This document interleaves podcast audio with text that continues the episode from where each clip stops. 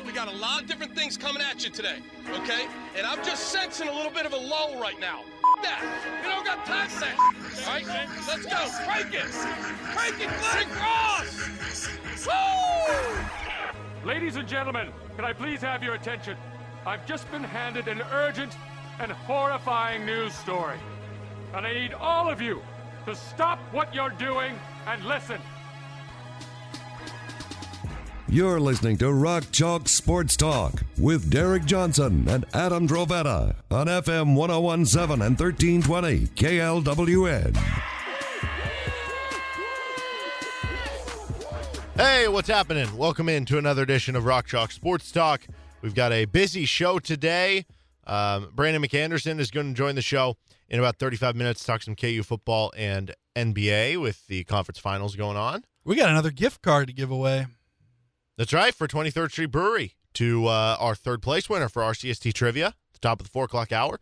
Third place game between Justin and, and uh, Ryan. And then we will have Brian Hanni, the voice of the Jayhawks, join us at the top of the five o'clock hour. I did want to make quick mention of this, though, before we get into the open, which deals, as you'd imagine, with Kevin McCullar uh, committing to KU. But uh, I wanted to make quick mention Sam Stroh, the head coach for Free State High School, the basketball team, he has been a phenomenal head coach. And we, we've been so lucky to to cover both Lawrence High and, and Free State and all the sports that we do. Obviously, we just had the Free State baseball games. They move on to state. Both Free State and LHS have had great football and basketball programs. And the basketball is no different with both those guys in town, Mike Lewis and Sam Stroh. And um, you know, uh, we're gonna miss Sam. Uh, he's he's leaving Free State. I haven't seen what for. I, I don't know to what regard if he's leaving for another coaching position or uh, we were talking before the break like is it an administrative position somewhere where you can't coach as well? I don't know what he's doing after this but um, really congratulations to him. And, and it went to six straight state championship appearances. He got a couple third place finishes a runner up one year just did phenomenal work with free state and absolutely very gifted uh, high school basketball coach and uh, just wanted to give a shout out to that. Uh, but nonetheless kevin mccullar who is the transfer from texas tech big guy, kind of wing guard type of player, has committed to Kansas. We knew that he was down to the NBA, Gonzaga, and Kansas. He still technically has not chosen Kansas over the NBA, but he did officially pick them that if he does come back to college, that'll be the case. Here is the message that Kevin McCullar gave on social media. I am forever grateful for the experience to attend Texas Tech University and play the game I love. My family has deep roots to Texas Tech, and it has shaped me into the man I am today. I am so thankful for that and would not change anything about my time there. Thank you to the community and fans that have supported me every day. We have had some great experiences together. It's been an honor to wear the Texas Tech jersey and be part of the Lubbock community. As I look forward to the next chapter of my career, if I decide to withdraw from the NBA draft, I am thrilled to say that I will be playing for the University of Kansas and Coach Self. At this stage of my life, KU offers me an opportunity to continue to improve my game while still being close to my family. I'm extremely thankful and excited for the opportunity to represent such a historic basketball program. It's an honor of a lifetime. And uh, in the photoshopped image, he's wearing the number 15, which that's been good to KU players in the past, I would say. Um, yeah, I can think of, of a few successful 15s off the top of my head. Um, I But what have- does that mean? Wait, wait, hold on. This is uh, drama. Uh-oh. Dylan Wilhite, freshman walk on from San Diego, was wearing number 15. I got to think he'll give it up. yeah. Um, McCullar coming off a season. We, we kind of went through this when he announced that Gonzaga and uh, Kansas were his finalists if he chose to came, come. Basically, it was the way you can read this is it used to be that his, his finalists were Kansas, Gonzaga, or the NBA. Now his finalists are Kansas or the NBA. And just to be clear, he was in the G League Combine, did not get the invite to the NBA Combine, so it's probably Kansas. Oh yeah, or I mean, maybe he'll just choose to go play overseas. But I have a hard time believing he winds up in the NBA this season. And year. if you were, like, why would you make this announcement? You know what I mean? Why I would agree. you put the I agree. Um, uh, you've got uh, ten uh, coming off a season where he had ten points, four and a half rebounds, and just over three assists. I did not have. I should have looked this up, but I didn't. Um, I don't know how he did against KU as a whole this season. He missed what I do game. have. Did he? Okay, I can say in the last game, I've got the box score from the Big Twelve title game pulled up. Kansas, of course, won that one 74 to 65. Um, the leading score for Tech that game was Bryson Williams. McCullar scored eight points on um, not a particularly efficient night. He went three for 10, three for seven from two, 0 for three um, from three, and then uh, two for two from free throw. Um, so he eight points, uh, three rebounds, um, five assists though, uh, to just two turnovers. So that's not a bad night in 33 minutes. So he got uh, last time he played Kansas in that Big 12 championship. He got he, he was below his um, average, uh, but we all know uh, what kind of defense Mark Adams had his team playing down in Lubbock all year. So no reason to think that uh, they won't. Um, he won't bring. He's got the athleticism, and Mark Adams demands a lot. Um, Yeah, they had the the So- number one defense in KenPom. yeah, so he'll know, you know, maybe there are a few things that Self does differently, um, but in general, uh, you're looking at a guy who, at the very least, knows the importance of defense and is used to playing for a coach who uh, who who emphasizes defense. So I think he's played twice specifically in Lawrence. 2020-21 season, he had 12 and 9 in the game. Last year, he uh he helped Kansas uh, win the game by going 1 for 11. He had just 2 points. in Um, the double overtime game, Yes. So Kansas wins the Big 12 partially because of Ochai, partially because of that shot. Um, but th- this is a big time get for KU. He should fit really well for the Jayhawks. I mean, you're talking about a guy he's listed. It's again, what is going on here? I I, I don't understand. We we've been so accustomed to these college teams listing guys taller than they are. He's listed at six six. He measured in shoes at the G League Combine at six seven. maybe colleges are just intentionally trying to get away from that. Maybe they're aware of the reputation, and they're like, I, I don't. I'm, I'm sick They're of this. overcorrecting. Yeah, yeah, yeah. We're Now gonna they're- see like a seven foot center. He's like he's six eight. Yeah, yeah, like Jeff Jeff Withey, Yeah. like the the or Joel, you know, like the 2025 version of Jeff Withey is going to be like, yeah, he's a center, six foot two. What? Six Just to foot try to two? surprise people or something. He's twice the size of Bill Self. So I yeah, six two. I don't understand why that's happening, but nonetheless, he measured six seven in shoes at the G League Combine, six nine wingspan. So size wise, he can play up to the four. In fact, um, like when I say he can defend any position, he can switch one through five. That a lot of times just gets thrown out there about good defenders who can switch a lot when realistically they can only defend one through three or two for four or something like that. No, Texas Tech legitimately did switch one through five last year, and he was he was the best defensive player on the best defensive team in the country. I'd be interested to see now. Kansas uh, Nova's the and I don't know if they'll change this now with their with their new coach Neptune. Uh, but Jay Wright at Nova was the only program that consistently posted up guards. Other other programs will do it occasionally. We saw that it can cause Kansas some havoc uh, if if it's done to them. But then we saw a few times, not for the whole game, but in a, a few moments here and there with Christian Braun in the national championship game, uh, Kansas using a guard posting up another guard to their benefit. I'd be interested to see. Um, I, I mean, that tells me that And he, did that attack. McCullar did. He, he, He- he- was able to post up. Yeah, Yeah, so yeah. he did it, and then what it tells me is he's also, um, you know, he's also good enough. I, I would think, you know, that that could be a good sign. I, I got to say, I haven't seen him guard uh, many guards who are posting up on him, but um, I, I would think that that athleticism would uh, would work toward the an ability to um, to not be at least completely lost and you know lost at, sea when they're posting up guards because that is I just think that's going to happen more and more. It's it's it's clearly um, being used by some programs as the occasional wrinkle in in a game plan where they'll do it five or six sets a game. Um, Villanova, like I said, did it quite a bit, but I do think it's being seen as such a, a, a gatherer of an advantage, if you want to call it that. That um, I think more programs will begin to do it, and and so that in, in the the answer to that's going to be you're going to need more guys who can defend it.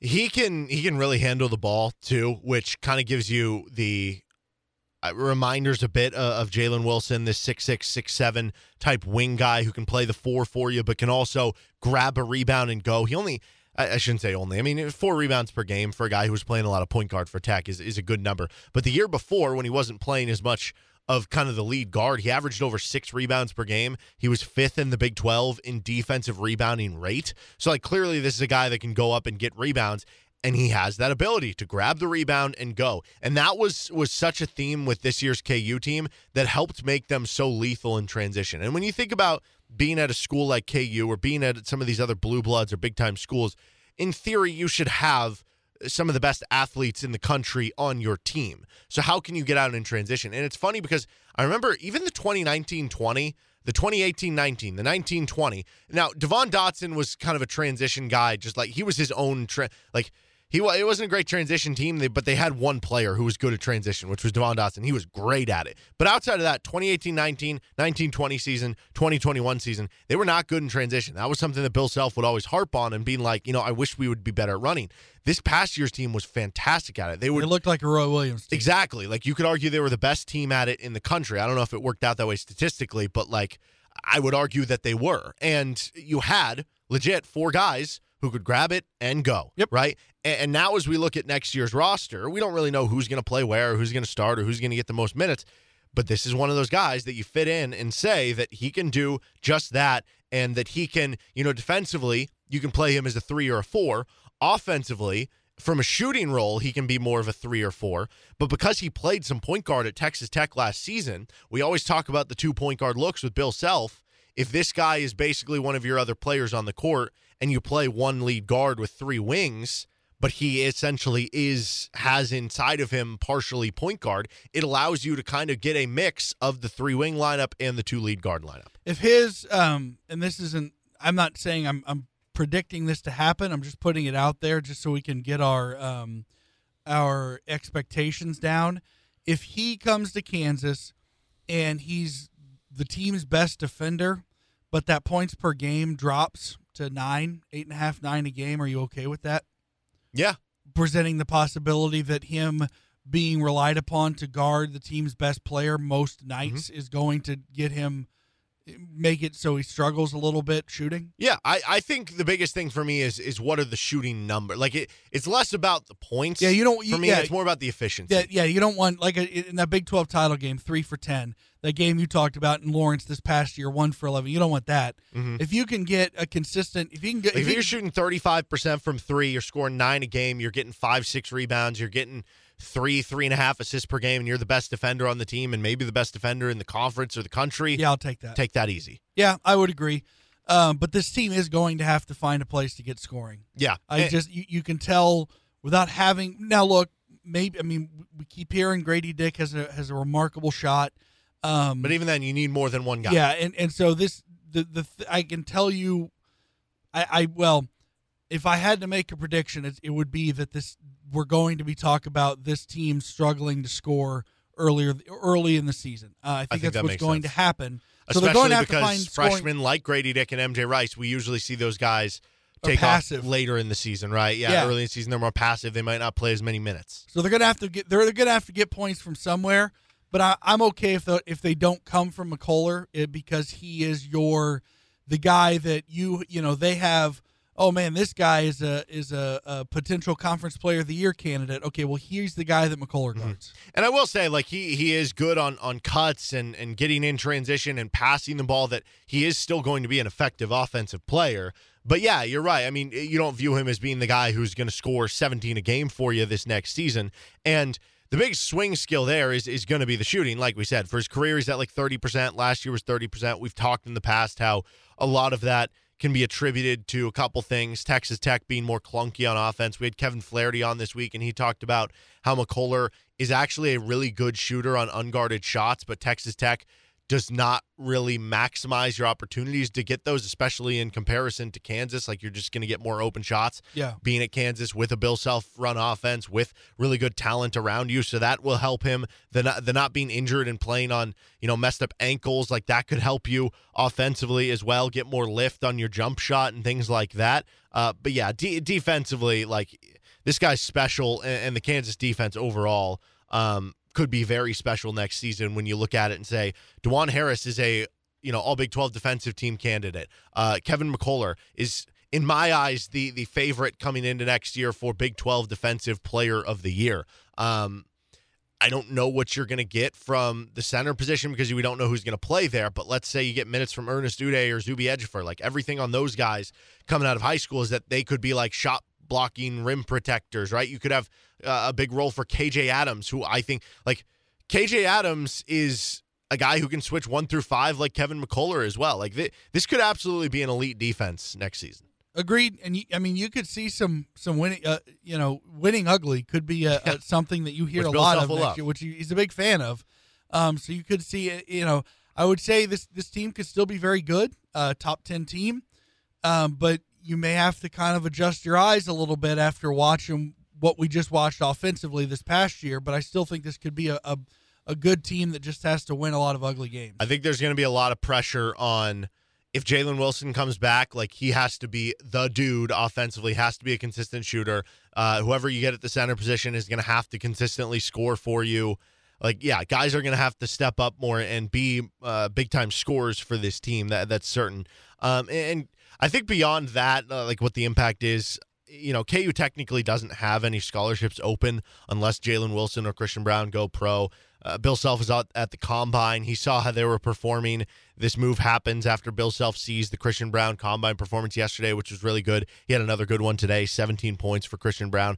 I, I just can't help but think that Bill Self sees that, see how he performed after already kind of knowing what you know the the stock and the idea of of what that is for Christian Braun is. Talk to him and, and then go, okay, Kevin, yeah, let's pull the trigger. This guy's gone. We have the scholarship. I think that's yeah, that's probably a fair assessment. Um, and and I think so much of it hinges on.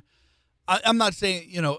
I think this is more of a an ancillary thing, but still a factor worth noting is that they won the national championship, and and, and you know some of those go go hand in hand. That you know them getting to see him play through a national championship probably helped his stock a great deal.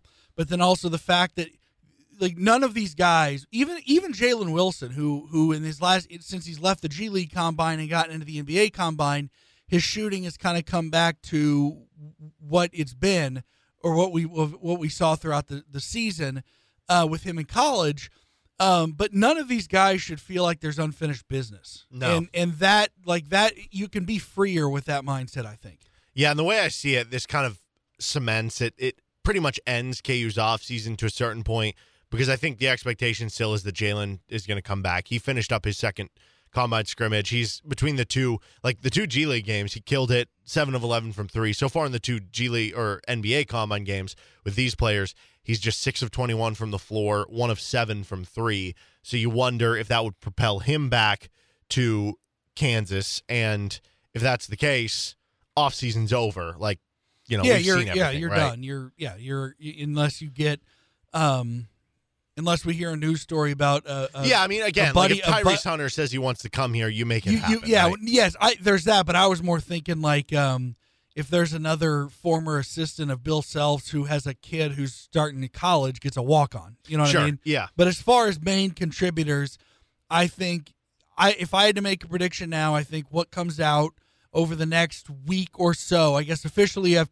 11 more days no 12 more days because May has May has a 31st day so about 12 more days um I think the stories we hear, I I'm guessing this isn't reporting. This is me guessing. Um, McCullar and Wilson are, are coming to Kansas. Wilson's coming back, and McCullar pulls out and comes to Kansas. I and, and Christian Braun stays in the NBA. I'm guessing that's what happened. That's my guess as well. Now, if Jalen does go pro, we can get more into the Tyrese Hunter, Isaiah Mosley, or Courtney Raymer, Ramey, or, or whoever it is uh, kind of talk. But as of right now, this this probably kind of cements the offseason unless that move is made by Jalen Wilson. This is Rock Chalk Sports Talk. We're going to take a timeout. Brandon McAnderson will join us in about 17 minutes. This is RCST on FM 1017 and 1320 KLWN. Depend on it.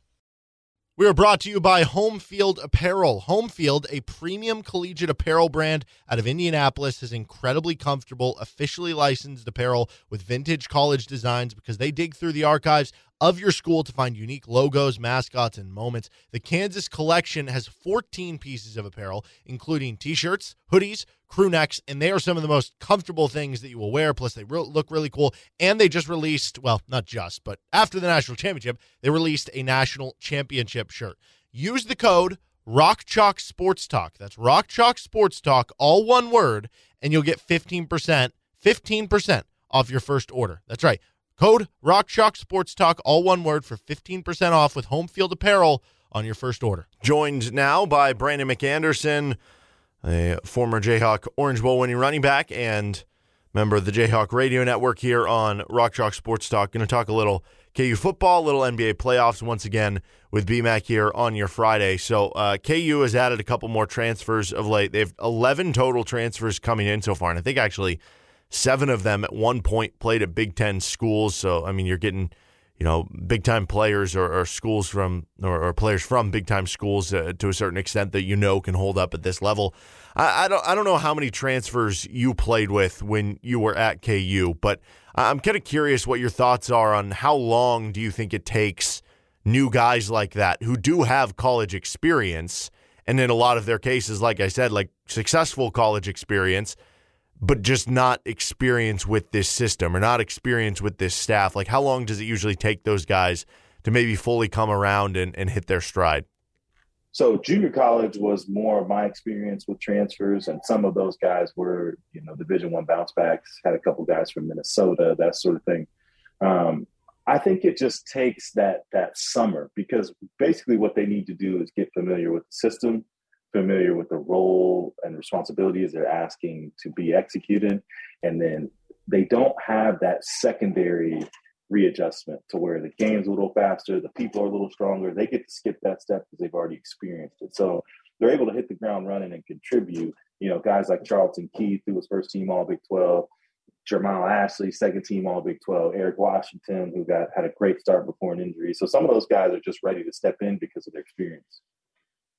The uh, NCAA passed a, a rule change with scholarships. In the past, it had been you, you only have a 25- man limit per season, and this is only for the next two seasons. So who knows? Maybe this is a trial run. Maybe it does become more of a long term thing. Uh, but that you know they can just you just have your scholarship numbers. It's like basketball. You have your, your set amount every year. It's 85 in football, and you know if you have to bring on 30 guys one year, if you have to bring on 20 guys another year, whatever it is, just just fill out your scholarships. Uh, how much do you think uh, the change of, of that rule could help KU? Well, I think it'll help because it we are the type of team that depth is always going to be something that we need.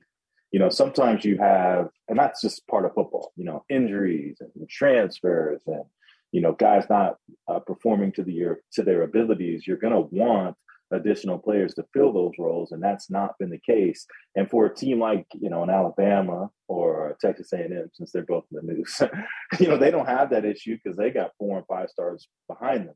You know, at a place like Kansas, you have more long term prospects. Um, so that depth is important. You need people there either learning to play or ready to play. And that uh, moving that scholarship limit up as a 85 total will help Kansas as a whole, just maybe in practice, player development, whatever the case may be.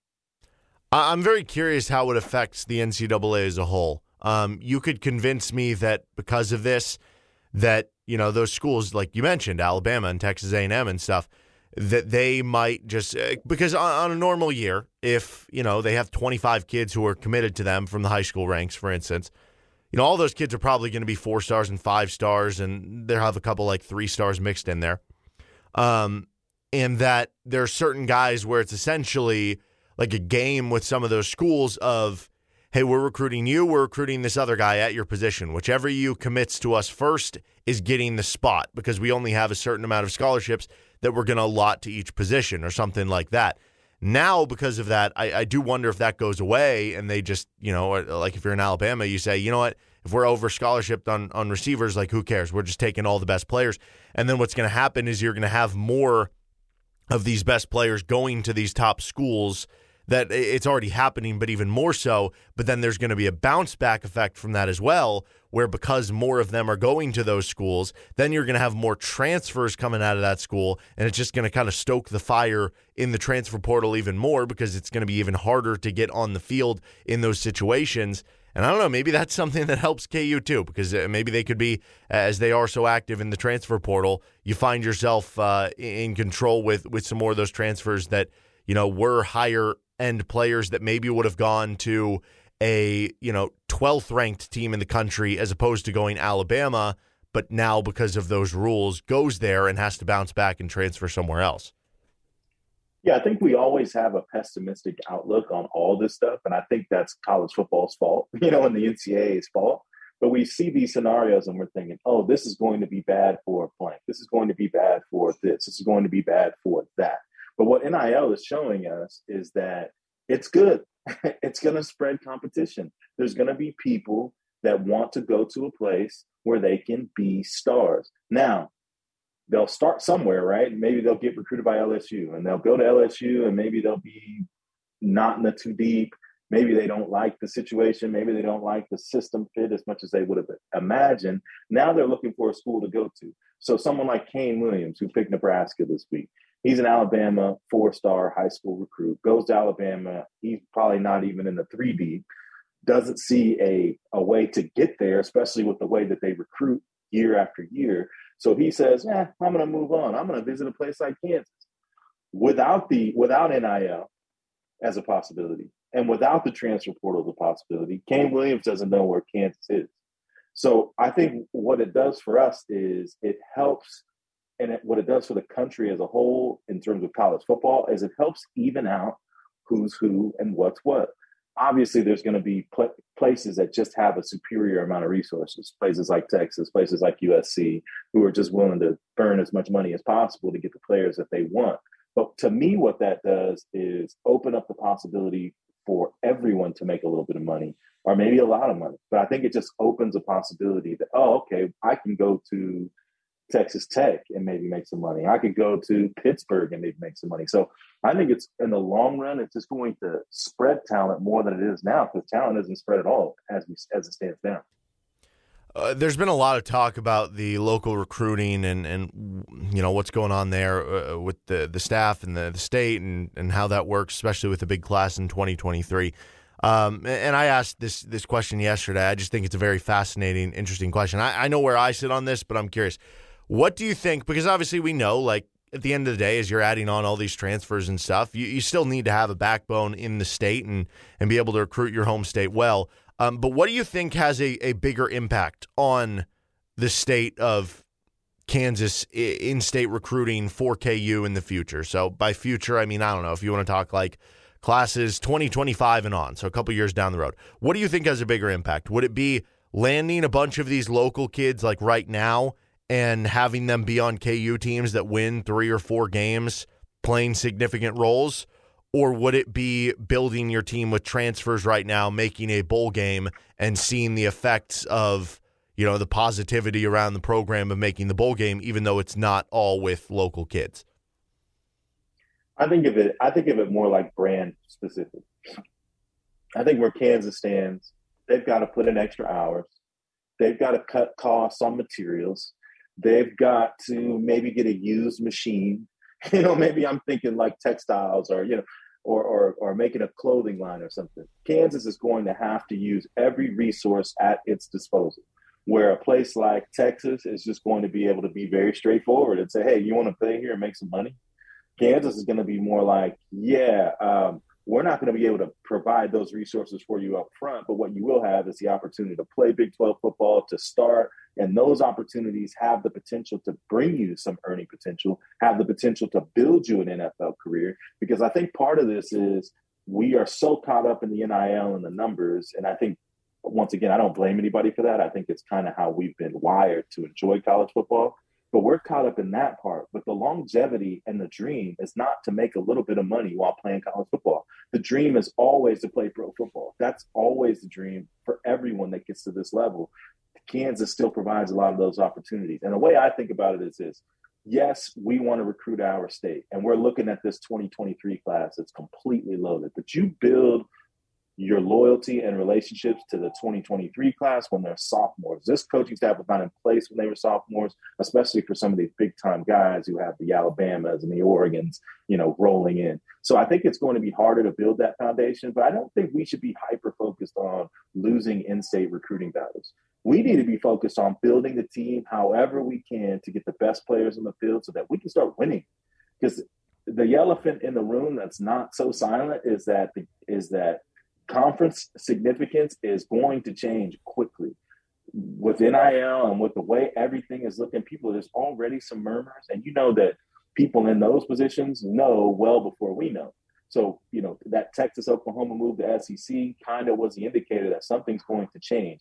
Kansas needs to start winning football games if they want to be, you know, an attractive uh, option for for a conference like the Big Ten, which is obviously what everybody wants. So it's not a matter of let's make sure that we have 20 in-state kids in our two deep. It's about winning. we need to win. We need to be competitive, and I think that takes precedent over any of it. And then honestly, if you want to talk about recruiting, high school recruiting in in many ways is selling a future. It's selling a dream you know, you're selling it to somebody that can't imagine what it might be like. And you're saying, look, I could see you here, here, and here. But when you're recruiting the transfer portal, you're recruiting the right now. You're saying, look, this is a program that has some stability and we have some holes and we would like you to come in here and fill them and help us win some football games. I think that the transfer portal in many ways is a harder sell in terms of what your program represents. For Kansas to be out here getting the caliber of players that they are, in the numbers that they are speaks volumes to where they are in the eyes of these recruits. These recruits aren't looking at Kansas and saying, one day we're going to win a bowl game. They're looking at Kansas and saying, I can go here and compete for a bowl game right now. I can play right now and I have a chance to win. It, it feels different. I think that says speaks volumes about what they're doing in the recruiting game, that they're recruiting men who know what college football is, that aren't selling a dream, they're selling them on the right now. I think that's perfectly put. Uh, we're talking with Brandon McAnderson here on Rock Chalk Sports Talk. Okay, some NBA playoff talk. Uh, probably wish that, that you were talking to us after game one of the NBA playoffs with the Celtics win big last night in game two to even the series. Uh, thoughts early on, on on how the series has gone and uh, what is your, I guess, confidence level that the Heat can come through against the Celtics? So I am not very confident, mostly because the strength of the Celtics is that they don't have a defensive wink link to attach throughout their top six. Now, when you get to their seventh and eighth players, yeah, that's you do have some some weak links you can attack, but you're not going to get to the seventh and eighth player as often in a playoff series because they're going to play less. So I do wonder about their ability to score. I, I love Spoelstra and I love their the adaptability of their roster. I love what Jimmy Butler does, but I think the Celtics have proven that they are the team with the way that they play defense. I think they held the Bucks to 99 points per 100 possessions, which is 90s level defense. So if you're going to beat the Celtics, you can't let them make threes. I mean, that's just the bottom line. Every the two games that they've made threes in the playoffs have been laughers. And last night was an example of that. Because they play such good defense, if they make threes, they're, they're going to win a championship in any series. So I think that's not a good thing for them. But I do think they still have the physicality edge. Uh, as much as I like Ime Udoka, I still give Spoelstra the coaching edge. But I do like the flexibility of the Celtics roster more. I do like that they have a little bit more options, and they just don't have a defensive weak link. They're a strong defensive team it's it, it's really tough for me when you see you know Bam Adebayo. He has ten points in the first game, six in the second game. So you're talking about all star player who has 16 in the first two games against a team who. You know, in the first game, we did see a lot of Robert Williams and the traditional center look, but in the second game, we saw more of the small ball five with a lot of like Grant Williams from the Celtics. And, you know, on one hand, it, it makes it tough because you stretch the floor with, with five guys, though Bam is very mobile and, and very capable of defending on the perimeter as, as far as centers go. But I, I feel like that that has to be an area for the Heat to be able to attack. If they're playing a small ball five, like Bam Adebayo has to be able to kind of get his and, and provide something for them there. So I guess, like, what do you think is more important for the Heat to, to try to steal one on the road in Boston and try to win the series? Is it more important to get him going, or is it more important for Kyle Lowry to be back? That's tough. I think Lowry just does all these tiny things that help you win basketball games. So I do think it's important to get him back. However, I don't think Bam has been very good in, in the playoffs. I mean, beyond the beyond the, I'm consistently good. Let me rephrase it. I think he's had high highs, but I didn't think he was very good in game one, other than that burst in the third quarter. He looks a little disconnected defensively. I was listening to a podcast where Scalabrine said uh, Grant Williams and Bam Adebayo have history dating back to high school to where Grant Williams wore him out a lot, and he's very confident against him. Um, I think that they do need Bam to be more of an offensive player, especially with their lack of uh, individual options to create offense.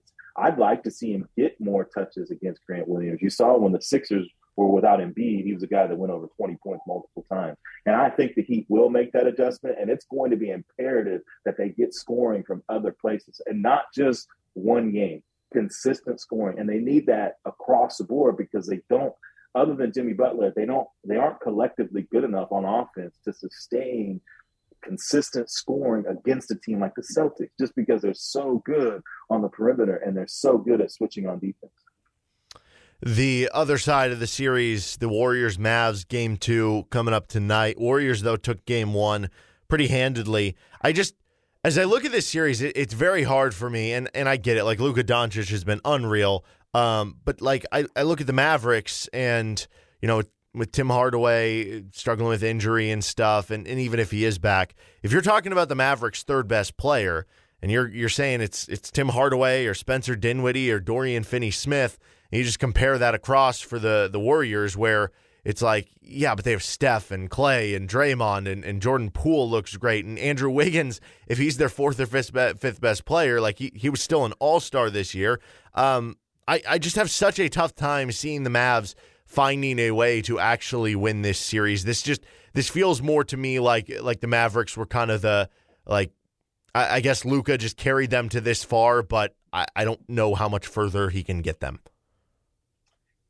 I, I agree with you in some ways and I disagree with you in others. I think the Warriors are so used to winning that they have a level that they can get to in terms of executing their game plan that the Mavericks aren't used to seeing.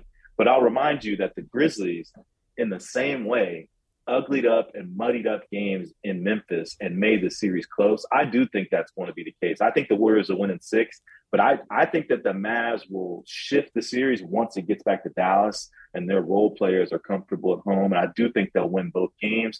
And then that game five will be when the series starts. I what I liked about what the Warriors did was they played really fast and it took the Mavericks out of what they're used to, playing more methodical. And the other thing that Wiggins is really the wild card. Wiggins is held up, even in game one, held up much better than Mikal Bridges in terms of being able to corral that ball handler, even though you would, most people would say Bridges is a better defender. Wiggins was just better. And the other thing that Wiggins can do is score you know, he's not like a he's not a number one pick you usually associate with scoring, but the guy's averaged 20 points a game in the league for a long time. And what you saw was he doesn't need a screen or he doesn't need you to even run offense for him to take advantage of Luka. He just needs to catch it. And once he did, Luka had a lot of trouble guarding him on straight line drives. He had a lot of trouble guarding him on closeouts. I don't see where that's going to change. And then the third part that I'm really not optimistic about for the Mavericks is that they play small and that's how that those are their best lineups with uh, Maxi Kleber at the five, and it's just been proven that the Warriors are the team that cannot be out small ball, and it's mostly because Draymond can play point guard and guard Brunson and still be functionally a power forward center on defense was what what what happened in game one. He played true point guard on offense. He basically played true point guard on defense by guarding Brunson and kind of taking away his bang and turnaround post game, which he feasts on small guards. Now he's going against a six-five forward version of himself. So I think the Warriors have the matchups in their favor. I do think the series will get interesting and muddy in the middle, uh, but I think the Warriors have a little bit too much. Yeah, I got it in five. I just, I, I just don't, I don't know, I don't know. But Luka is that good. I, I guess this might be a tough question off the top of your head without any preparation. Um, if you had to put out a list of the the top five players among the teams that are left, what would be your top five? Ooh, so top five. So I would go Tatum one because of his two way ability. I think he's just been crazy good. Yeah, I, I think Jimmy that's Butler fair. two for the same reason, and then I go Luka three, and only because I think Luka is still susceptible to being kind of taken advantage of on defense. And when I look at, uh, I think the Celtics will advance. So if I look at the Celtics and the Warriors, in those matchups, Luka has tough matchups across the board. They have people that can play offense. He doesn't have the ability to just hide. So I, I would put him at three. And then number four, I probably go someone like Jaylen Brown. Just Even over he's Steph. Consistent. He's just a dangerous player. Um, man, and number five, I go Steph Curry. Well, I mean, makes it sound like the Celtics have the way to the title. Um, that's certainly uh, the case with their defense and, and how they've been figuring out, which would be so nice for them because you know it's just been it's been such a tough ride for Boston sports fans over the years. Oh man, they just had such a tough time. but I, I, would think the one thing I am intrigued about is a I think it'll be Warriors Celtics, but a uh, Celtics Mavs would be interesting in that. When's the last time the NBA has had two pre-prime superstars playing for a championship? I mean, it's been a long time. It's probably back maybe that first uh, Magic Bird series, they were probably both, you know, less than 27, 28 years old. But you look at Tatum and you look at Luka, these guys are not at prime age yet. If they're able to win a championship pre prime, I think that just speaks volumes for the league in that, you know, the Warriors are the Warriors. So they have their own label. They're a real dynasty. But if the Celtics win this championship before, you know, Tatum's even 25, 26 years old, I think that's really good for the league that the team was built organically and that the team is young-ish and they're mostly drafted players. Robert Williams, Grant Williams, Marcus Smart, Jaylen Brown, Jayson Tatum. I mean, even Horford has some history, even predating uh, this recent stint with the Celtics. So they're very homegrown. Pritchard, I think the Celtics winning would be the best thing for the NBA because it's kind of that uh, Toronto formula, even less the uh, Kawhi Leonard piece. He is Brandon McAnderson of the Jayhawk Radio Network, former Orange Bowl winning running back. B Mac, appreciate you hopping on on Friday as always, man. Thanks for having me. That was Brandon McAnderson. This is Rock Chalk Sports Talk with Adam Dravetta, Derek Johnson. One hour down, two to go.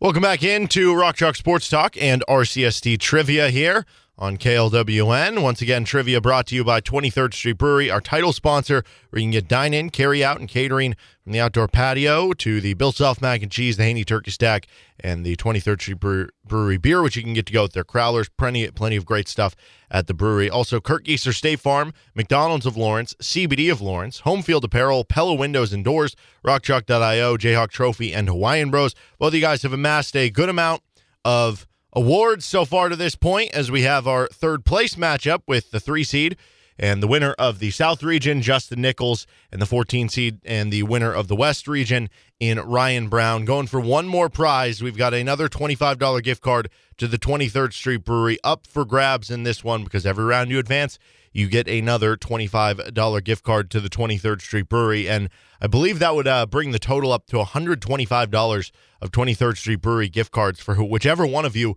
wins this uh, this matchup. So start with you, Justin. Do you have a favorite menu item on the 23rd Street Brewery menu? Man, you know they have so many good things there. Um, I don't have a particular favorite. I haven't been since last football season, so it's been a while since I've seen the uh, seen the menu, but I know they have a good burger there. Uh, I've enjoyed I've enjoyed that before, so that that'd probably be the call. Get the Hank Booth burger. Uh, Hank Booth, a KLWN legend, so to speak. Ryan, do you have a favorite 23rd Street Brewery menu item? Yeah, I like the um, mac and cheese with the um, chicken fingers on it. Is that the Bill Self? Bill Self, baby. One? Yeah. Yep. Can never go wrong Very with healthy. the Bill Self. Yeah. Well, who cares? Calories don't count when you're uh, eating for free, which you guys are going to be for uh, 23rd Street Brewery. Uh, so I got to ask, uh, Justin, obviously you fall in the Phenomenal Four and, and fell short to Tyler there. Um, what is it like? Like, what are the emotions coming in the third place game? Do you just feel like there's not as much pressure? Like, there's not as much to worry about? This is just more for the, the pride and, and the fun of the game? Yeah, we're just playing for fun at this point, as far as I'm concerned. I'm, I, I was just saying before we went on that hopefully we won't embarrass ourselves as badly as we did and get more than one question right today. I, I was disappointed that I didn't do better in the last matchup, so now I'm hoping to redeem myself a little bit and, and restore the pride a little bit in myself. I'm sure Ryan's thinking the same thing. Well, Ryan, yeah, I'll, I'll echo uh, that same sentiment and the same question to you. Uh, what are your thoughts kind of coming into this one, coming off a phenomenal four loss earlier this week? I was uh, more disappointed than I thought I was going to be. Actually, like the rest of the day, I was just kind of shaking my head and muttering Purdue underneath my breath. Um, I don't know. This kind of feels like the Pro Bowl or something to me.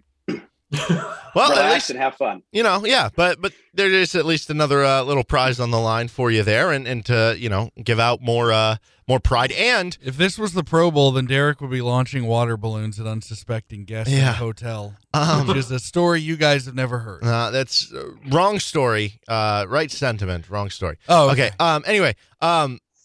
Ryan. Um. I guess for you, uh, coming off that question, we addressed this afterwards. That you know we had a bit of a, a misnomer in the question, so we apologized to that.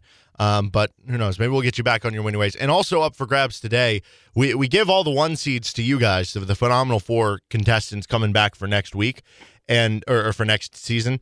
And um, whoever wins this would get the third overall number one seed, whereas the other would get the fourth, which would mean you line up to play the the champion. So you know you could argue that the seeding matters a little bit as well. Uh, but with that said, I got nothing else for you guys. Let's get into our trivia questions. You both ready?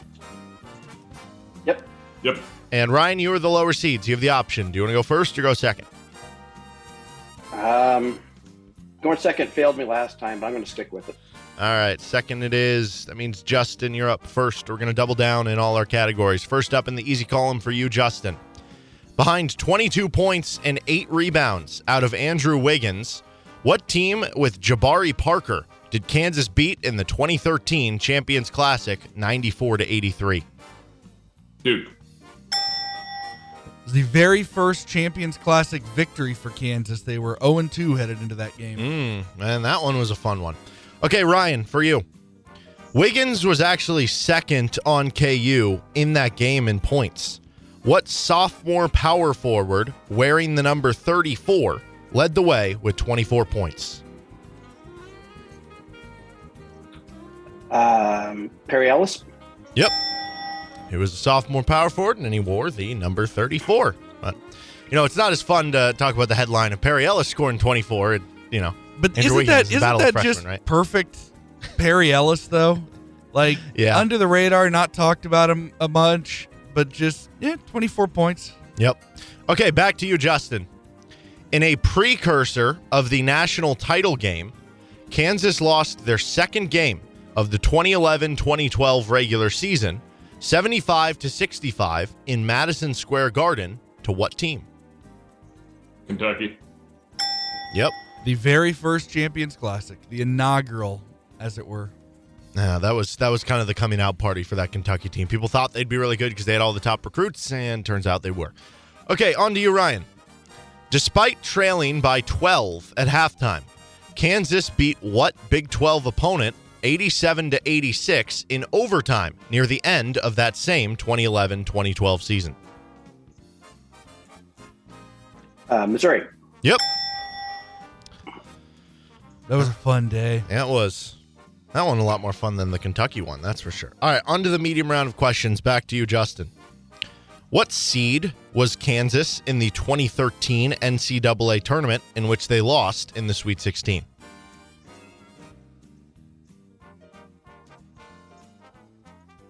They were a one seed.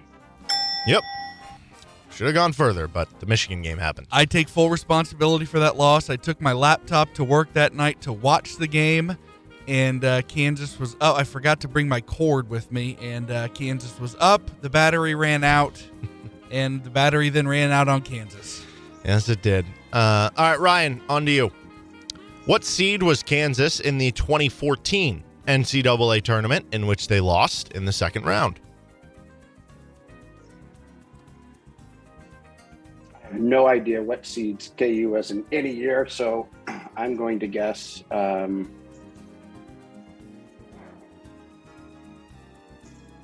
oh, seems like they're one seed a lot. Let's guess one. Correct answer is two seed. Kansas was a two seed in that 2014 NCAA tournament. So a uh, another relatively quick one for us here in our phenomenal four action. Justin, congratulations! You are our third place winner. Does this take away Thank any you. of the sting of uh, losing in the phenomenal four? Uh, you know, maybe a little bit. Um, I know that uh, jersey numbers and seed numbers and those types of things aren't necessarily Ryan's thing, um, and so uh, just kind of bad luck for him on what he got asked. Um, but but you know, it's it's nice to nice to win. I can hold this over Ryan's head now, so that's good. Well, Ryan, um, falling short here. It, you said this is more like the Pro Bowl, so I'm guessing you won't feel as as disappointed with this performance as as the last one. Oh no, no, not at all. Um, you could ask me that question every day for the next week, and I still probably would guess one each time. So uh, I don't feel too bad. That's not a bad philosophy, to be honest. I mean, it's it's really it's kind of like you know, it should be top four with Bill Self. yeah. right. Um, that's that's the thing, and it's it's kind of like in if if you're not sure about a player in the '80s, just say Danny Manning. it won't always be right, but it's going to be right a lot of the time. Yeah. Well, uh, I'm curious from both of your guys' perspective. Justin, we'll start with you. Uh, who do you think? Who, what's your pick? I'm going to put you on record for the title game uh, next week between Eric and, and Tyler? I mean, Tyler's been pretty dominant so far. Uh, so is I mean, so is Eric though. Uh, I'm I'd like to think that I lost to the champion, so I'm going to go with Tyler. Um, but uh, I think it'll probably be a heck of a matchup. It'll be one of those, you know, 13 or 14 questions in, and they're both, uh, you know, they're both sweating it out out there. That would be my guess. Ryan, do you have a pick? I'm going to go with Tyler as well. I think Mm. he's got a little um, more to play for, so to speak. Give a little ammunition to our defending champ and Eric. Well, let me run through real quick all the prizes that you guys have gotten um, to, for getting to this point. Uh, you have each received four $25 gift cards, or, or will by the time you come pick them up, uh, to the 23rd Street Brewery. For Justin, five of them for you. RCST Trivia t shirt, voucher for a free sandwich and breakfast sandwich at McDonald's.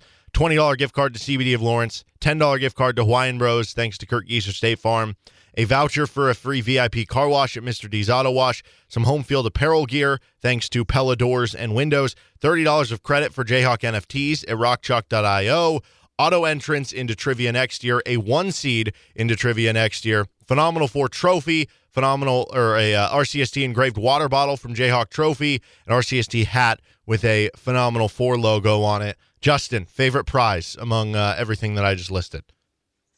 Well, I, you know, I'm sitting here right now wearing my my uh, home field apparel T-shirt. It's a pretty great shirt. Um, pretty excited to to have gotten that. So that's that's probably going to be the the one. It's it'll stick around longer than the food will.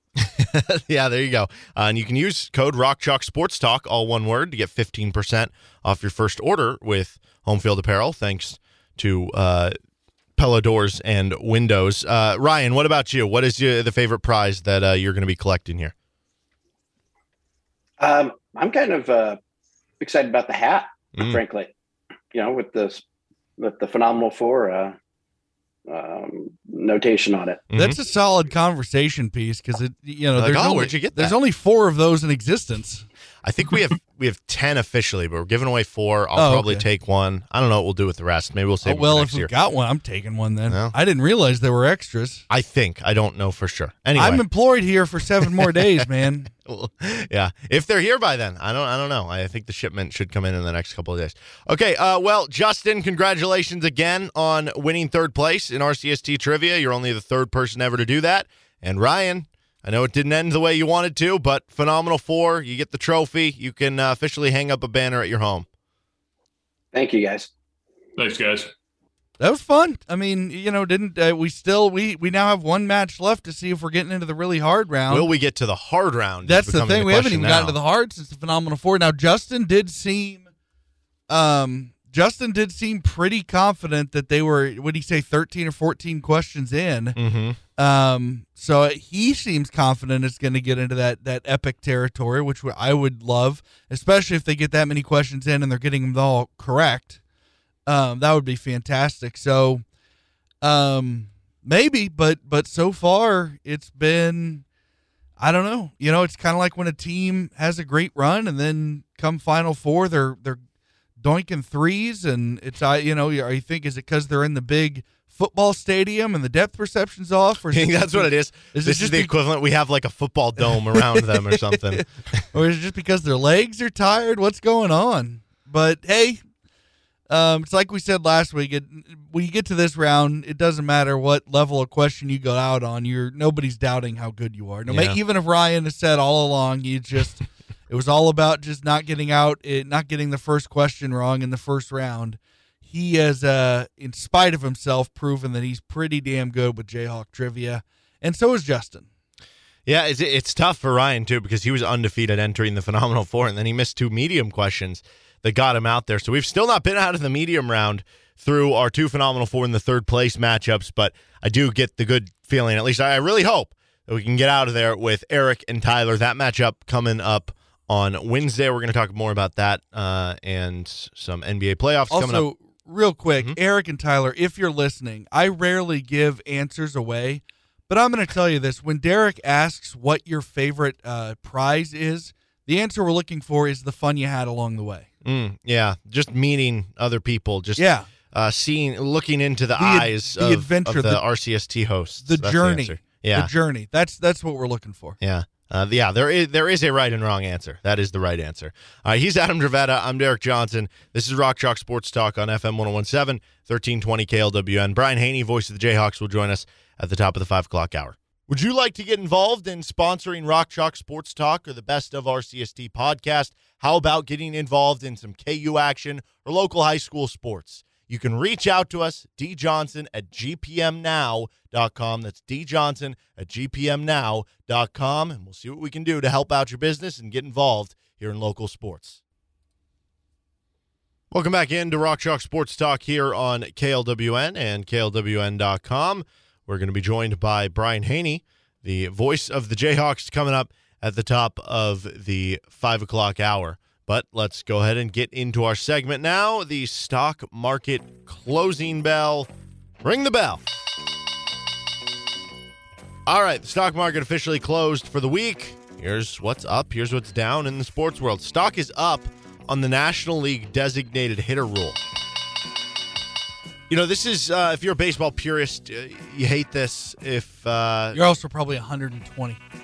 no, I mean, I, I know people who are, you know, around my age or, I don't know, for a while, like I had been kind of anti DH. I kind of came around to it on the uh, the shortened season because we got to experiment with it and it was kind of Let nice. me let me put the, let, uh, let me put it this 120 at least in your soul, and I don't necessarily mean that as an insult. I am a guy who loves a cof- cup of coffee and a nice cozy pair of slippers. So I have some things about me that are very much an old man trait. So I don't mean that as an insult, but I just think that the the getting up up not uptight isn't the right word, but having a strong opinion about whether or not there's a, a DH in the National League feels like something that an old soul might might do. That's fair. Um, so, you know, it, it's ratified, passed, whatever you want to say, uh, and that's been the case so far this season that they're playing with the designated hitter. And the stock is up on it because of the fact of what it has done. So, offense has already been down to begin with in the MLB this year. It'd be down even more if there was uh, an automatic out at the bottom of the order. But more importantly, um, this is creating opportunities for the stars of the game to play more games. So, like, there's a report Michael Conforto, who is, I don't know, one of the top 25 maybe free agents who was available this offseason, didn't end up signing with anyone because he, it came out he had to get like shoulder surgery or some sort of sur- surgery that um, kept him out for pretty much most of the season. There's a report from his agent, Scott Boras, to take that with a grain of salt, that he could be ready to go by maybe the last month or two of the season to just hit. He wouldn't be able to throw, but he could just hit. Well, now that there's the DH, like that becomes a, a viable source. And so the guy who is experiencing that right now, Bryce Harper, is probably one of the five most recognizable players in the MLB. If you just ask like a, neutral would sports fan. He, I maybe even put him like second behind Harper, or uh, behind Trout. I mean, But even then, like Mike Trout is not like he's he- not as marketed. As, no, as he's, Bryce he's Harper. not, and that's kind of just his personality. Bryce Yeah. Harper is more flair. He did win the MVP last year. Yep. People have known about him since he was what, like 15 years old. cover of SI Yeah. 15 or 16. So he is one of the most recognizable names in baseball, and he um, injured his like UCL or something in his shoulder. He can't throw for six weeks. If he was still, or, or if the, the DH was not passed in the National League, He'd be worthless. he'd be. He, they just have to uh, put him on the IL. Yeah. because he couldn't play. Yeah, unless you wanted him as a pinch hitter, but you're not going to use that guy on your bench. You're not going to use a bench spot on that guy. So he'd have to be injured. He'd have to be out. Now he can keep playing. He can DH. He can continue to play. And like the quality, the the, the importance of that to baseball that is trying to get back in the good graces, I, I think, with sports fans and, and trying to, you know, grow their product. They've kind of plateaued, so to speak, in, in terms of where the league has gone. Having rules like that that let the stars play more so that when people go out to the ballpark, they see the star more often, like that, that's pretty important. I agree. I would say uh, w- now Zack Greinke. Now, obviously, he was with the Astros before the Royals, so he had been back in the AL um, since leaving the Royals. I think he had a stint with the Angels too. But do you think if they hadn't made that rule, he would have signed? It was one year, thirteen million that he signed with the Royals. Do you think he would have insisted on going to an NL team if they hadn't instituted the DH in the National League? Maybe I, I think if he didn't, I think part of the the contract stipulation with the Royals would have been you have to DH me one game. That's fair. Yeah, You know, one, if we're one play- game. when we're playing the Amer- or I'm sorry, Uh, when we're playing the Ameri- or the National League Yeah. team, you have to not DH me. You just have to let me hit. Yep. Um, now we did see like I remember a time where the Giants let Madison Bumgarner DH a game against the A's. So I wonder if he could. I mean, look, it's no. Okay, honest Shohei, question. Shohei Ohtani's been doing it this whole time. Uh, I still think with Ohtani, I mean, we'll see. I don't want to say definitively, but it'll be an interesting experiment with Ohtani to see if he runs out of gas quickly and has to just do pick one or the other. But for the time being, it's. I, I think there might be, you know, room for more more guys to do what he's doing. Um, if I said hypothetically that Zack Greinke was gonna, he's just like, hey, I'm done pitching. I just want to be a hitter for you, which he almost did the opposite, right? Coming up, but let's say he said, I just want to be a hitter for the rest of this season, and you gave him every day at bats, so he's getting everyday repetition and practice and, and everything. Would he put up better numbers than Ryan O'Hearn? Well, yeah, I would think it was right. Is O'Hearn, is O'Hearn at the uh, Mendoza line yet? Let's see. Ryan O'Hearn, so far on the season, has played in 19 games. He is hitting 167 So no. with a 225 o- on base percentage, a 475 OPS. For his career, Ryan O'Hearn is at a 685 OPS, but a lot of that is booned by his first 44 games when he first came up. He had a 950 OPS. His last uh, four years of baseball 650, 604, 636, 475. Out of comparison, we talked about this before. OPS plus 100 means you're an average hitter. 69, 65, 71, 39 are the rates for him. Yeah, I mean, I would say, look, I think Greinke has touch. Like, I, I think he just has. I think there's something about just if you have great hand-eye coordination, then if you get, you know, if you get to spend an entire year working on something, um, I think yeah, he could be serviceable with it for sure. Zack Greinke career batting average 225. Ryan O'Hearn career batting average 213. So I, I think, and, and again, that's to your point. Like without getting everyday repetition, I will actually say yes on that. Uh, that's crazy. You wouldn't have as much power, but No, no, more contact. no, yeah, you- you're getting, you're not getting a high slug Mm-hmm. percentage with Greinke. No. Okay, uh, next up. Stock is down on divisions. Um, the Pac 12 is getting rid of divisions. This was a new rule that was passed from the NCAA in news today. The Mountain West will also be getting rid of divisions, that coming in 2023. So, divisions no more, which is going to be interesting on its own for a couple of reasons. One, um, if that continues to be the path and, and the the precedent that gets put forward by these schools now, there's been all this talk about, well, will the Big 12 go back to divisions once they add Houston and UCF and BYU and, and Cincinnati next year? And now it feels like, based on these other ones, it's like, well, nobody else is doing it. Why should we? I hope they do though, because they, I, I don't like this. I don't like I don't like the idea that you know in the Pac-12, obviously there's 12 teams, right? That means in a 12 game season for football, you're not going to play 11 of your games against conference opponents and play everyone Yeah, you're going to play eight or nine of them, which means that in theory, the team who gets because the top two get taken to the Pac-12 championship. Uh, the guy, uh, the team who finishes in second place could have the same record as the team who finishes in third place, but they win some tiebreaker because they never played, and, and I don't know what the that's tiebreaker the would thing. be. Yeah, Even though the team who was in second, what if they didn't have to play the number one team that year, and the team Yeah. who was in third did, did and they lost? to them. Yeah, look, it's I prefer divisions. I think it's a more you're always going to have reasons why why one team has an advantage over another. Um, maybe one division was more friendly that year. The home and away works out. Whatever it is. But uh, the more you go with these conferences getting bigger and bigger, um, uh, you know, so I'm I'm sure if they want to keep up, the other the Pac-12 and Big 12 are going to have to go to 14. Uh, I still think the SEC and, and Big Ten they're not done plucking. Um, so look, I just think I think divisions is just a better way to go. It, it, it assures you definitive rivalries. Um, and, and, and I don't know. I just I, I like when you don't have you know you don't have to go in this long list of of tiebreakers um, of of who makes it to the conference championship game. You're going to run into years where Texas slaughters a seven and five Colorado team in the Big Twelve championship. That happens. Um, but I just I don't know. I like divisions. Maybe it's just because I'm used, you know, until the breakup. I was used to the Big 12 having divisions, so maybe I like it just because that's what I was used to. But I don't know. I just prefer it. I agree. I like the divisions better. Uh, the one case in which I'd be fine getting rid of it, I would like to implore the AFC to get rid of divisions so that the Jets, Jaguars, and Texans can be passed around evenly, and the Chiefs no longer have to be in this uh, loaded AFC West. That's fair. Okay, we're good on that. All right, next one. Stock is up on college football as a whole. Uh, the battle between Jimbo Fisher and Nick Saban winning all the headlines right now. You know, you go to ESPN or you go to whatever sports site, it's not the NHL playoffs or uh, whatever's happened in the MLB.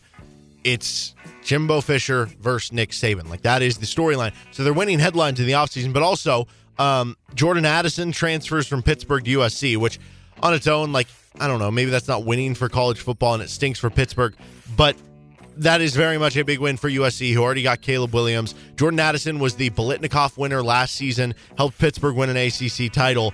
If USC Yeah, I mean, is back, that with- is Had a lot to do with Kenny Pickett's. yeah, yeah. Uh, if USC is back to being really good with with Lincoln Riley and all these guys now that they're adding on, like that is great for the sport. Uh, yeah, I think there are certain programs in every sport at the college level and at the pro level. There are certain programs and franchises that when they're good, I think the sport is better, and I think USC is one of those for college football. And then we're also getting to that time of year in a couple weeks where like the college football magazines are going to start coming out. That's a big thing. So Athlon Sports and all those fun ones. yeah, stocks up on college football. How about the stock being up? A lot of a lot of stocks up today. Uh, I guess I'm in a good mood. Stocks up on NHL playoffs. Love watching it. Everybody always says the It's a cliche. blast. Playoff hockey so great. You tuned me into the one game the other day that um, Calgary beat Edmonton nine to six. Unbelievable. That was crazy. I started watching it. I was um I can't even remember what was on. I was watching just something on TV and I I opened my phone and see what are some scores going on. And at that point I think it was the second period and it was 6 to 4 Calgary and I was in the second and I was like, "All right, this could be fun." And then I kind of thought, "All right, it's already 6 to 4. Is all the scoring over? Is that going to be the final?" And then almost as soon as I flip over with about a minute or, or so left in the uh, in the second uh, um, they score. Who's who's Calgary playing? I'm sorry, Edmonton. Edmonton. Yeah. Duh, it's the Battle of Canada.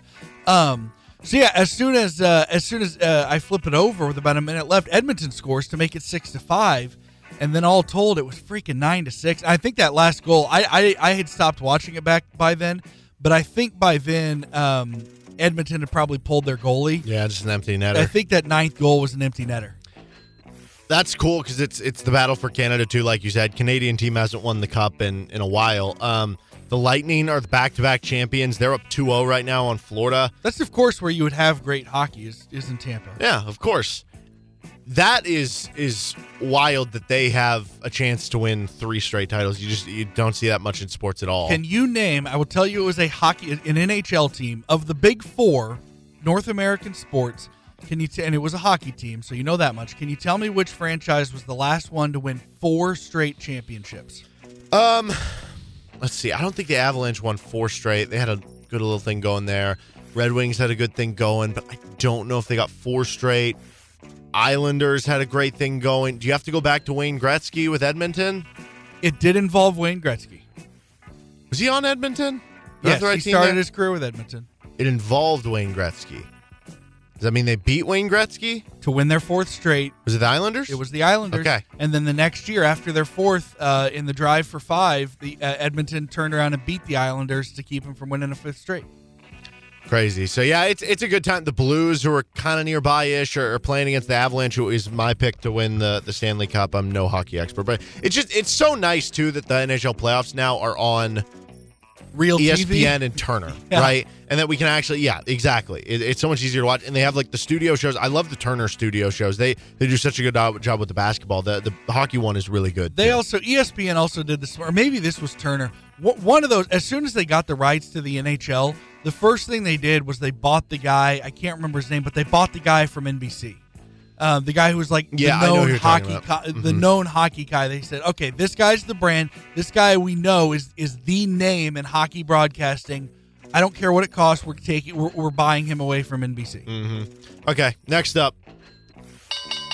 Stock is up on outdoor basketball. It's getting to that time of year. It's summer. Not really today, it's overcast, but uh, the weather's nice. You can go out, play basketball outside, but also uh, the basketball tournament, which we've talked about before, is coming to Rucker Park, one of the regionals. So they have eight regionals with eight teams. One of the regionals is coming to Rucker Park in New York New City. York? They're going to do an outdoor That's regional. cool. Yeah. That's awesome. Mm-hmm. Um, I I- will say this: out- outdoor basketball. I just think so. Uh, my neighbors have a their their neighbors are er, sorry. My parents have neighbors. Easy enough for me to say. my parents have neighbors who are um, they're a young family. Uh, they're um, they have one kid who I think's maybe twelve or thirteen, and another kid who's eight or nine. And anyway, I, they just got in the last couple months. They just got a basketball hoop, and that kid, like at seven thirty in the morning before he has to leave for school, he's out there shooting hoops. After school, he's out there shooting hoops. A lot of times with his dad. And I like to think I don't know if these things are related, but there's part of me that's like, I wonder if this run that KU just went on got him like hooked on basketball. You know, because he's a kid. He's, mm-hmm. he's I think he's probably seven or eight. Maybe he's the next great one. And that's the Maybe thing. he's the next Christian and, Brown. And maybe down the line he'll be telling the story if he got really.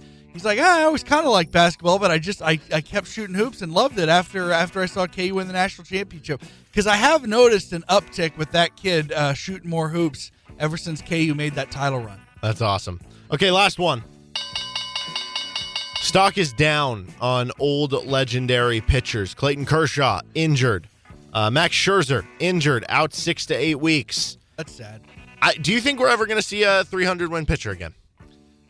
I have the active wins in front of I me. I think it's I, I honestly the best shot might be because okay, everybody I'm looking at, I'm like, oh, you're gonna have to pitch till you're 45, which is not like it's not unthinkable. Nolan Ryan did it, but it's also like I, I don't expect Of- it to happen. of the guys in reach, you know who's most likely to pitch till he's forty five. I think it's Justin Verlander. I think it's Zack Greinke.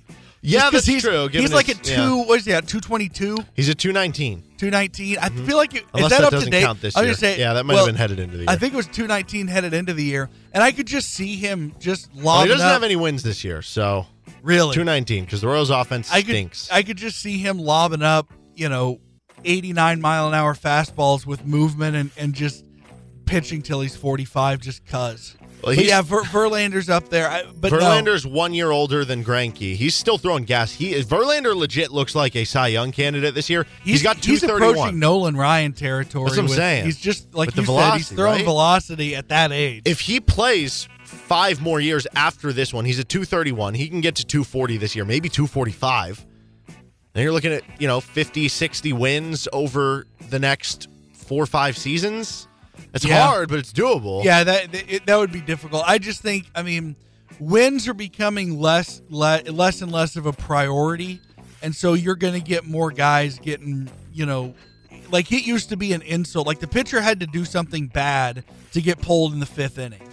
Now that's not necessarily the case anymore. No, this is just, I'm going through, like, everyone who has, like, 80 or more is, like, 32 or older. Well, So you have it's to go through five or six to get a decision. You got to go through five. You go through To five. your point, there's so many guys going three or four, exactly, then, or they'll have an opener. An opener, and so I think it's going to start getting spread out a little more. Um, that it, it might get to a point where a lot of teams, the only guy who consistently goes to the sixth or seventh inning is like the true ace, ace, Yeah. ace. You know, you know what I mean? I guess stocks up on potential Justin Verlander tickets in like 2028 or something like that. Um, because those tickets are going to be outrageous because he could be the last of a dying breed. Who knows? I, I mean, that's that's crazy. I don't so- even know if we if he doesn't even get to like 250. I don't know who will even do that. I don't. I, I don't. There's nobody on the uh, just No. approaching. Is that going to be the new milestone, like 200? It might. That's the que- That's an interesting question. Will two? Will it be like 250? Will will that or 225? You know, it will be like, oh, he's going for. Yeah. That's crazy. He's Adam Dravetta. I'm Derek Johnson. Stocks up on Rock Chalk Sports Talk. This is FM 1017 and 1320 KLWN. Brian Hanni, voice of the Jayhawks, joins us next. I locked my keys in the car earlier today. Now, fortunately, everything is so great. AAA makes it so easy. You just like, you don't even like call them anymore. You just do like an online thing. They come out, took like 20 minutes. It was easy. I got my keys out of the car. But before Um, I found out he had AAA, I had already thrown a brick through the windshield. I thought I was helping. it turned out it was the wrong car that had him threw was, the brick through the it windshield. It wasn't even in our station's parking lot. um, so I, I just I, I love how much easier it is nowadays. Like 15 years ago, it was like a huge deal if you did it. I even a couple of years ago did it once. I was I was broadcasting a Baker uh, a Baker University baseball game, and I locked them in the car. And it was like cold, it was windy, Oh, that's the worst. and I was in like a short sleeve, and I left my jacket in the car as well. And so then, as I was trying to go home after the broadcast, I had to wait like an hour for them to come by and get it, and I'm just cold. It's it's getting dark. There's no like lights in the parking lot. That that stunk. Uh, do you have any stories of ever locking your keys in the car? I've done that several times. Um, once uh, the car was running and it was so cold, um, and I actually finally somebody drove up, and I was like, "Can can I use your?" Because my cell phone was in the car too. I was like, "Can I use your cell phone to call a tow company?" So that um, it was, you know, that was. But the worst thing I've ever done out of distraction involving a car was I can tell you it was like January, February of 08. I had I was living in Gardner at the time, but I had a date. Uh, I was there was this kind of it was what I termed my four year gap year, where I, I wasn't going to college in the four years out of high school. Uh, but I had a date with a, a young woman who was a freshman at KU who I met through some friends, and um, I was very nervous and distracted and think about other things. And I was I didn't have her in the car. Thankfully, I was leaving Gardner to come to Lawrence, um, and I get get put gas in my car. Um, I whatever I go, I check my mirrors, and the hose is still hanging out of the gas tank. Oh no! And so I turn around. I never left the parking lot. I noticed it thankfully before. So I pull into the parking spot and uh, I walk in, and the lady goes, "Do you know what you just did?" And I go, "Yeah, I have a I have a pretty good idea of it." And they called the police. They called the owner of the place to like make make an incident report. And the owner got I got on the phone with him, and he goes, "Honestly, man, I I don't know why they called the police. They're, Yeah. they're trained on what to do. It's just a they do they have breakaway things. I mean, t- just in case that happens. And so it just I walked out there, I snapped the thing back in place, and that was it. So he was a nice guy about it, but the uh, the the people working at the at the register that day were were terrified. But I was quite embarrassed. But then I got a great deal of relief because I told my brother in law that story, and he laughed at me. But then he told his brother that story, and his brother, who's a lawyer, goes, "Oh yeah, I've done that five or six times." Yeah, that doesn't seem like it'd be that big of a deal. Why, are they calling the cops? Like No, I feel I- like that would happen all the time. I don't know if they just had forgotten or maybe They they actually oh, hadn't trying to been steal trained. the hose. What? I don't know what it was, but whatever. The cops were, you know, the police were very nice. like, and- what do we and- do? Who do we call? Yeah, they- call the hose people. Yeah. Those don't exist. Oh God, the cops! Then call nine one one. That's a number I, I recognize. He's Adam Dravetta. I'm Derek Johnson. This is Rock Chalk Sports Talk. RCST replay next. You're on FM 1017, 1320 KLWN. Depend on it. Happy Friday here, and joined by the voice of the Jayhawks, Brian Hanni on Rock Chalk Sports Talk. The Rock Chalk Roundball Classic is upcoming. It's it's uh, right around the corner, actually, just uh, a couple weeks away. I think three weeks, I believe, from from yesterday uh, when the round ball is. But the festivities get going really uh, for several days over the course of the week. So, uh, Brian, with things right around the corner, I'm sure uh, things are, are very busy for you getting this stuff all you know planned out and crossing the T's and dotting the I's and everything. But what is what is the upcoming plan? What is the upcoming order, the schedule for everything that is going to be the Rock Chalk Roundball Classic this year? Well, thanks a lot for the chance to talk about it. We're fired up. We are two minus, I guess, 20 days out now, since technically the game is on Thursday the 9th, and we'll have Derek Johnson's awesome play-by-play chops on the call right here on KLWN, so that'll be great. We'll also have a telecast that'll replay um, on WWW in Topeka and KSMO in Kansas City on the 11th. But the live broadcast, the only place to hear it live is, is right here on KLWN. But 14th annual, can you believe that? That makes me feel Wow. old. But uh, we've been doing this since 2009, and uh, you know we're we're around seven hundred and seventy thousand dollars raised, and that's that's to me something I'm pretty proud of, considering we started with you know one dollar hot dogs and five dollar tickets. Up until this year, we've always never gone over the ten dollar ticket threshold, and my board finally convinced me this year to raise it to 15 based on what some of these other tickets were going for on the uh, the, uh, the tours that we saw from barnstorming perspectives with KU.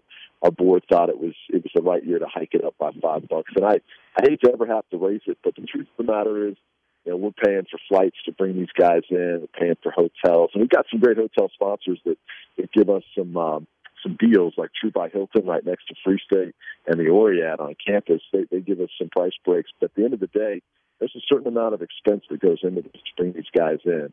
Um, one percent of them pay their own way to come, but the rest, you know, we're, we're bringing in. So, for folks that see the price hike from ten dollars to fifteen dollars, that's why. Because at the end of the day, you we're trying to make as much money as possible for these five kids that are battling cancer. You can read their bios and their stories on our website and on our Facebook page as well, and on Instagram too.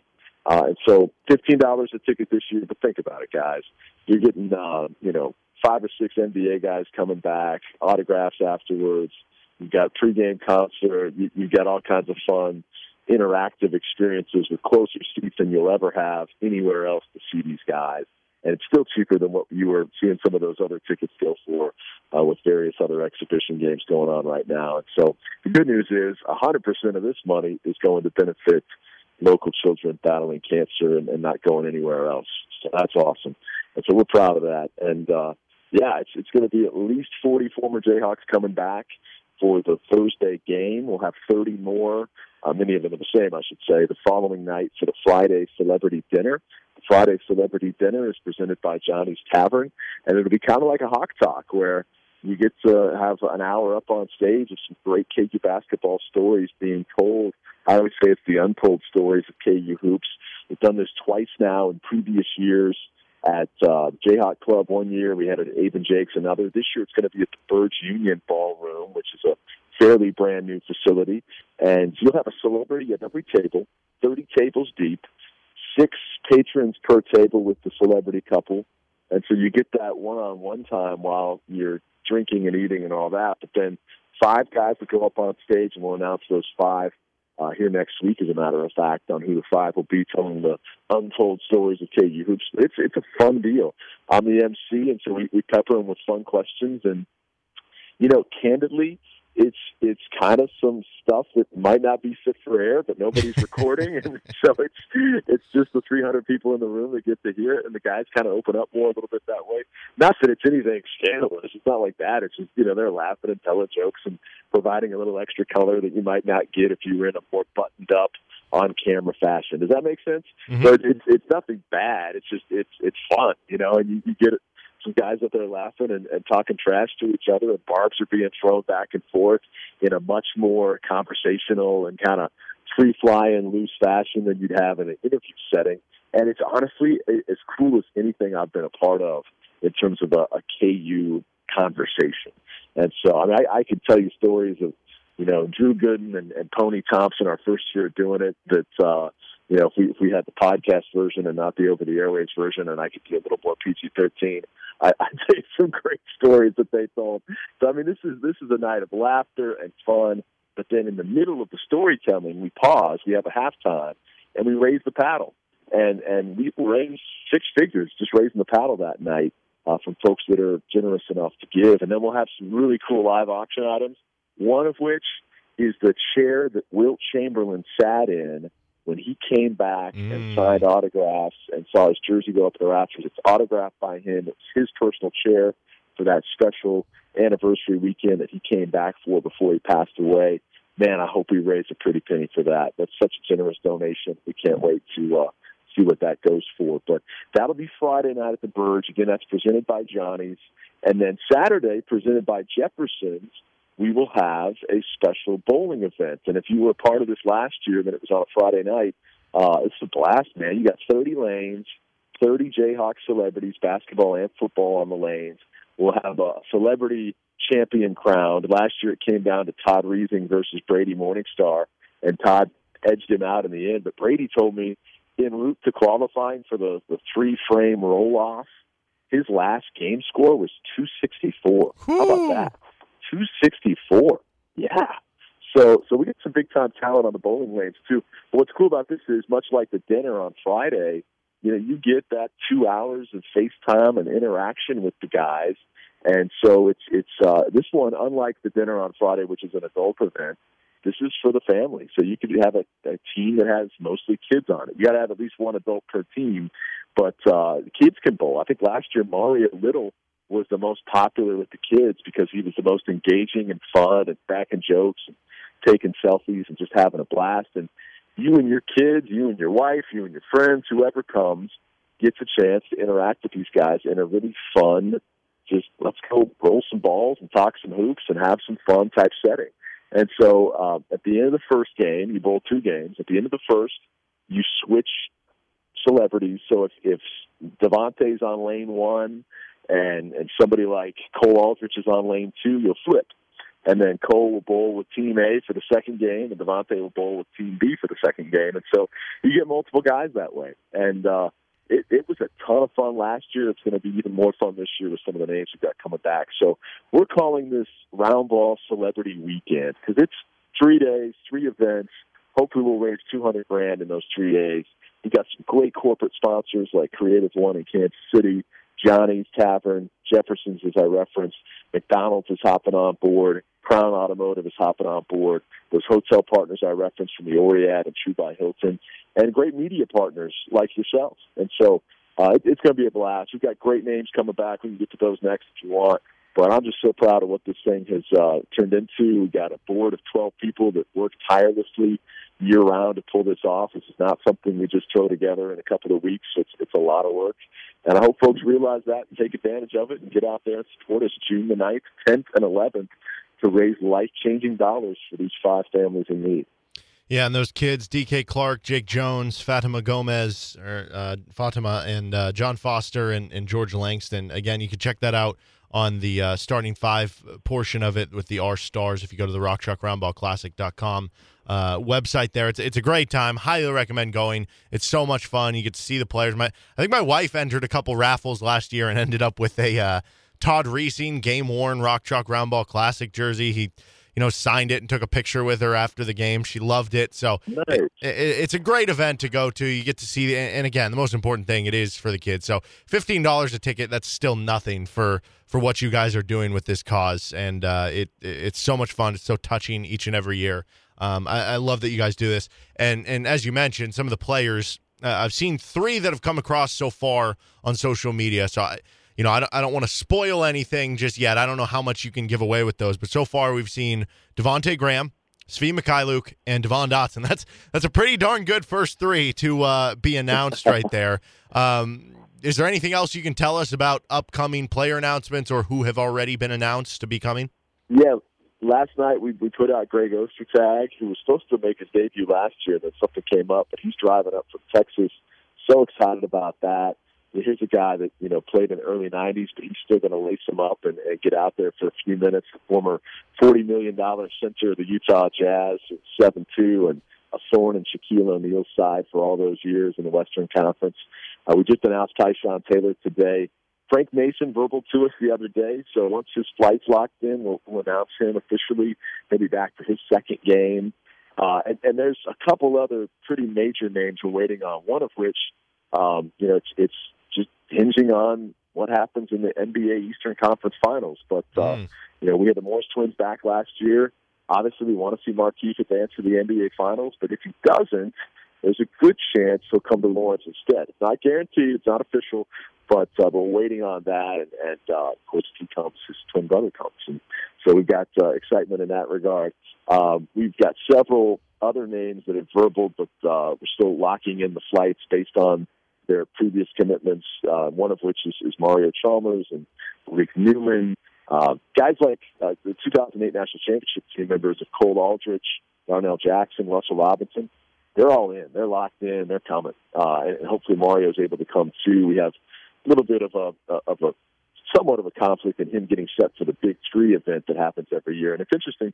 We've been doing this for 14 years. We never had to compete with the TBT or the Big Three or barnstorming tours or anything like that 14 years ago. And now you have to kind of juggle the schedules of some of these guys a little bit. But we're excited about it. Uh, we're, we're going to, you know, get a, a ton of star power out there. Probably, as I said, you know, upwards of six NBA guys, and um, all of that is fluid and subject to change because these guys' schedules are, are so fluid and they get pulled in all directions. But once we have a flight booked and a hotel booked, we start announcing them, and if 95% follow through, they usually end up making it to town. So we're excited. In terms of autograph seekers, I, I know there's a lot of folks out there like you that love to get a picture or a signature or something like that.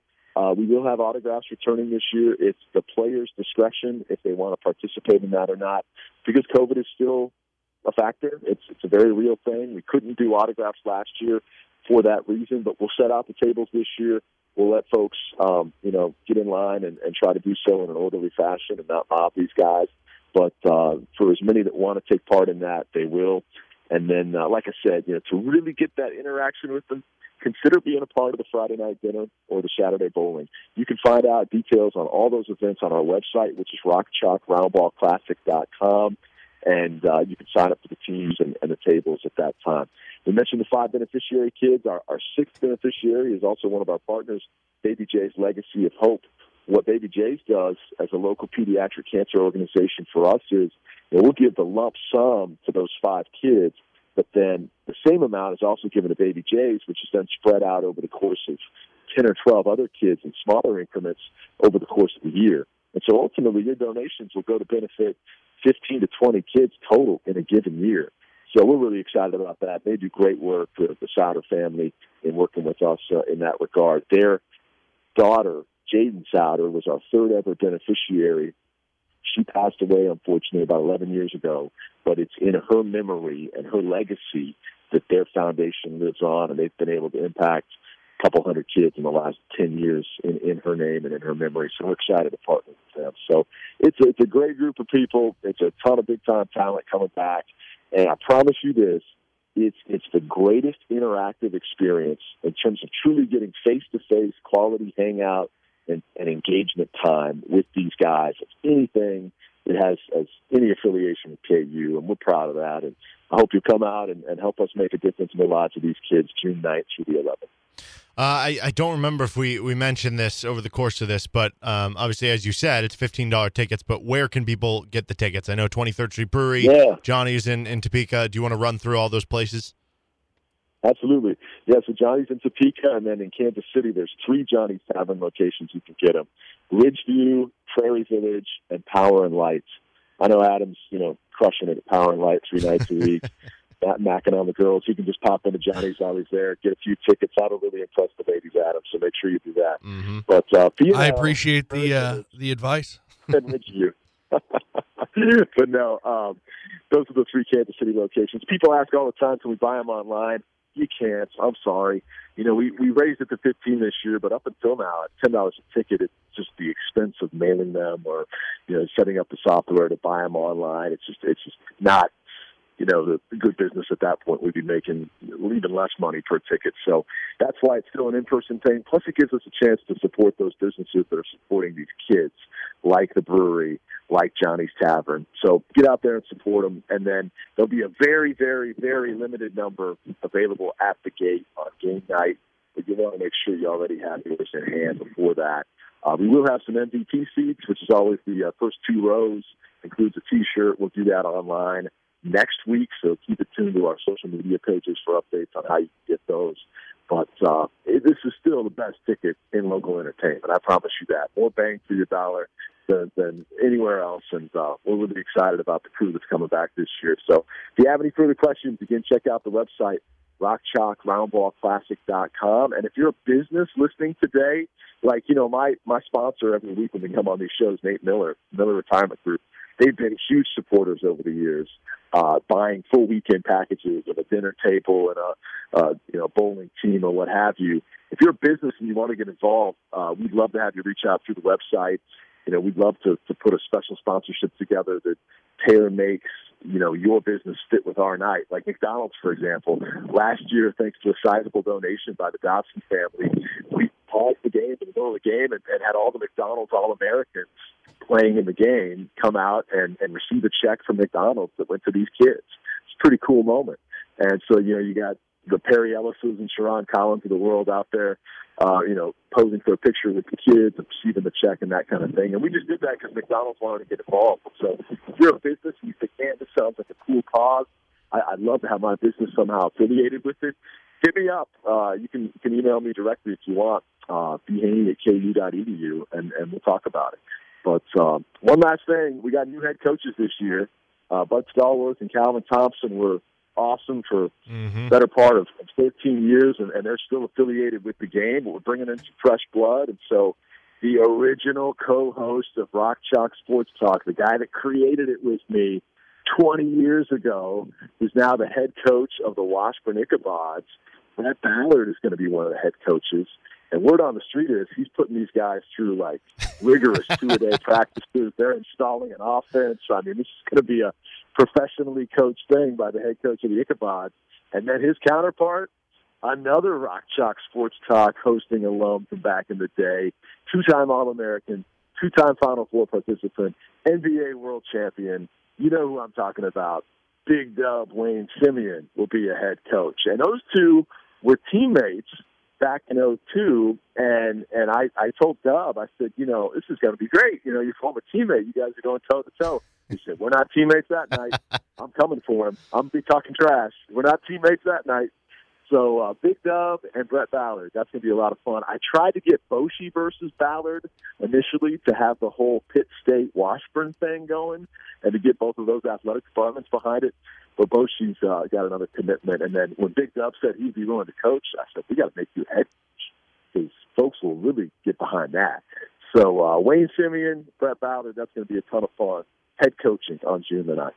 I love it. And who knows? Maybe we'll see uh, another contest. Like I forget which rendition of the round ball that was, uh, where it came down to the two coaches shot free throws against each other.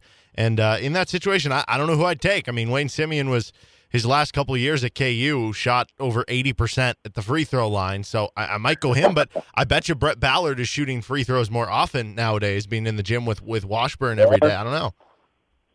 That was, uh, I think that was round ball four. I, I say that as if it's like the movie Rocky or something. Rocky Four. That round ball four. That was Stallworth coaching opposite of Scott Pollard, and uh, and Bud hit the free throw, held the follow through in the air, and just turned and walked out the gym. And it wasn't like a ten foot walk out the gym. It was like seventy five feet from the opposite. It's like the Forrest Gump the scene where he just runs through the tunnel. I mean, it was the most swagtastic moment I've ever seen. Only he, just- he hits the game winner, turns and walks out. It was a drop the mic moment for the ages at the Roundball Classic, and maybe we'll have that. You never know. Yeah, you don't. Well, Brian, we appreciate the time as always, and, and we'll have you on again next week to talk about any other roster additions and, and so forth with the round ball, if that's cool with you. Uh, but before we let you go, one last thing with Adam. All right, Brian, one last thing. The great musician Vangelis died earlier this week. He composed uh, the uh, the music, among other movies, for Chariots of Fire. Have you ever worked out or run to the Chariots of Fire theme? no, but I'm I'm having this conversation with you guys right now from the hotel in Austin with KU baseball, and I'm going to put it on on Spotify as I head to the elliptical next. So you've motivated me, man. I'll do it. I'll let you. I'll report back next There we week. go. on how that Excellent. I think it'll. I think it'll. It'll. It'll get the the blood flowing even more so. There you go. Burn a couple extra calories there. Well, Brian, we appreciate the time again as always, man, and uh, thanks for uh, hopping on. Yeah, thank you guys. Always a pleasure, and we'll uh, look forward to seeing you on the ninth. Thanks so much.